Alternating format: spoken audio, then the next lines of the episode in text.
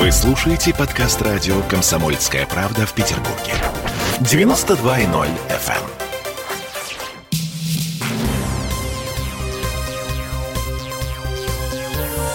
Темы дня. Всем привет. В петербургской студии радио «Комсомольская правда» Дмитрий Делинский. И я, Олеся Крупанина, и начинаем традиционно со статистики. У нас 58 коронавирусных смертей за сутки. Это на одну смерть меньше, чем накануне. При этом заболеваемость снизилась до полутора тысяч человек в сутки. 1510 новых диагнозов в нашем городе. При том, что в понедельник было больше 2100. А на прошлой неделе больше э, трех тысяч. Тенденция это или нет, покажет ближайшая неделя, но в Смольном уже заговорили о грядущей отмене коронавирусных ограничений, а еще о том, что массовые акции протеста, которые прошли 23 января, могут вызвать новый всплеск заболеваемости. Давайте слушать, что говорит по этому поводу губернатор Александр Беглов. До конца января при наших поликлиниках будут развернуты дополнительно к 70 26 пунктов вакцинации. Следующие на очереди 24 ведомственных и производственных площадок. На прошлой неделе в Петербург поступили 62,5 тысячи доз вакцины «Спутник Ви». Всего с начала вакцинации город получил уже более 110 тысяч доз. В ближайшее время ожидаются новые поставки. Желающих получить прививку по-прежнему много. Поставил задачу обеспечить горожанам с начала февраля дополнительные возможности записи на вакцинацию. Будем задействовать многоканальный телефон 122 и портал госуслуг. В конце января закончится инкубационный период после возвращения петербуржцев с новогодних каникул. Вместе с Роспотребнадзором планируем обсудить обсудить смягчение ограничений. К сожалению, в субботу прошла несанкционированная акция. Это может привести к подъему заболеваемости из-за массового скопления людей. Известно, что многие люди переносят коронавирус бессимптомно, но приносят болезнь в семью, на работу, заражают окружающих. И то снижение заболеваемости, которое наши врачи достигли тяжелым, напряженным трудом, может обернуться новой вспышкой. Будем внимательно следить за динамикой. Но о последствиях массовых акций протеста чуть позже. Прямо сейчас о вакцинации. Вот буквально полчаса назад проверял возможность записаться через сайт Горздрава на эту процедуру. Таки есть эта возможность. А, внезапно. В ближайшей к нам поликлинике на Петроградке сейчас 17 талончиков на среду, четверг и пятницу. В ближайшее время завтра в 2 часа дня. То есть, э, если бы я был здесь прописан и прикреплен к этой поликлинике, легко не принужден. Welcome. Ну, слушай, супер. Талончики супер. есть. Что-то происходит, наконец. Тем временем власти обещают нам новую, уже третью по счету вакцину. Премьер-министр Михаил Мишутин заявил сегодня, что Минздрав получил документы для регистрации и разработки центра имени Чумакова. И, по словам Мишутина, эта вакцина в ближайший месяц тоже выйдет в гражданский оборот. Вслед за «Спутником 5» и «Эпивак Короной». Ну и «Спутник Ви», да. Да, я сказала 5? Да. Отлично, да.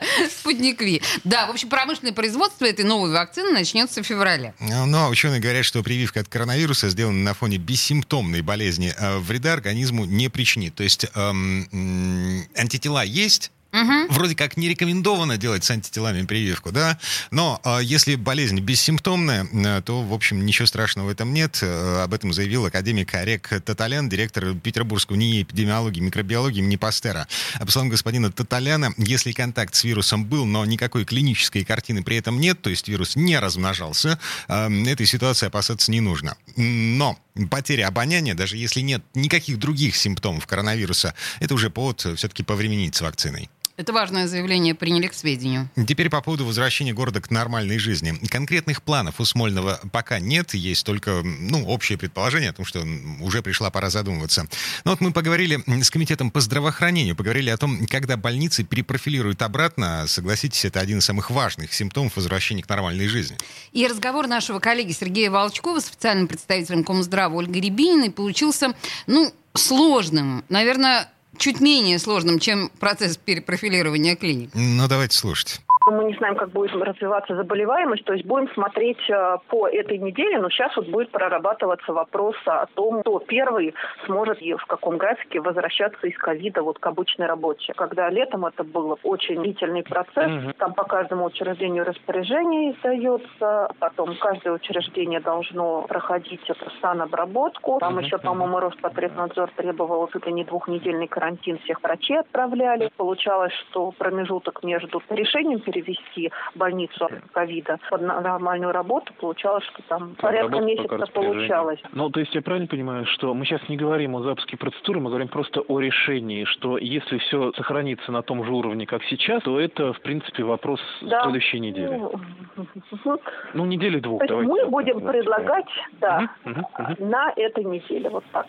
Я ну напом... вот не, не просто так, вот понимаешь, вот все непросто. Um, да, напоминай. А кто, кто говорил, что все, все будет просто? Никто не 23, говорил. 23 больницы сейчас э, перепрофилированы под, э, под коронавирус, под работу с коронавирусными пациентами. И вот, как говорят в Комздраве, э, нынешняя неделя решающая. Вы слушали Ольгу Рябинину. Если не будет никаких вспышек заболеваемости, если 23 января не аукнется, угу. то... Значит, Ой, аукнется, аукнется. Эм, в общем, на этой неделе, в конце этой недели, в начале следующей будет принято решение о начале процедуры перевода э, коронавирусных стационаров в нормальную работу. В обычные, да, да. В, режим обычной работы. И по большому счету это значит, что уже, может быть, к началу весны Петербург может по большому счету вернуться к прежней спокойной жизни.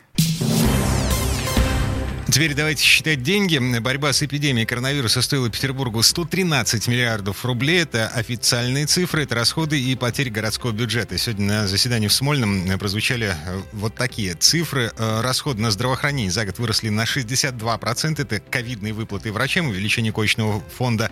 В частности, 51 тысяча врачей и медсестер в нашем городе получили в общей сложности 22,5 миллиарда рублей. Это вот. стимулирующие выплаты. Ничего себе. Mm-hmm. Ну и губернатор Александр Беглов напомнил, что на прошлой неделе российские рейтинговые агентства назвали Петербург одним из лидеров по антикризисным действиям в пандемии. Мы своевременно ввели три пакета поддержки экономики. Снизили налоговую нагрузку на предпринимателей, включили дополнительные программы развития промышленности, кредитования предприятий, содействия занятости. Мы сумели увеличить доходы города почти на 5%. Поступления в бюджет превысили 670 миллиардов рублей. Из них 50 54 миллиарда стали результатом внимания президента к нашему городу. Отмечу, что таких объемов федерального участия город не помнит со времен тучных нулевых. Свои плоды принесли наши с вами общие усилия. Власти, бизнес-сообщества, общественных организаций, всех петербуржцев. Ну и еще несколько слов об успехах. Собираемость налогов даже выросла по сравнению с предыдущим годом. И план по расходам выполнен на 98,5%. Самые большие неизрасходованные остатки у Комстроит э, миллиард семьсот миллионов рублей, КРТИ миллиард шестьсот миллионов рублей и у Комздрава неожиданно.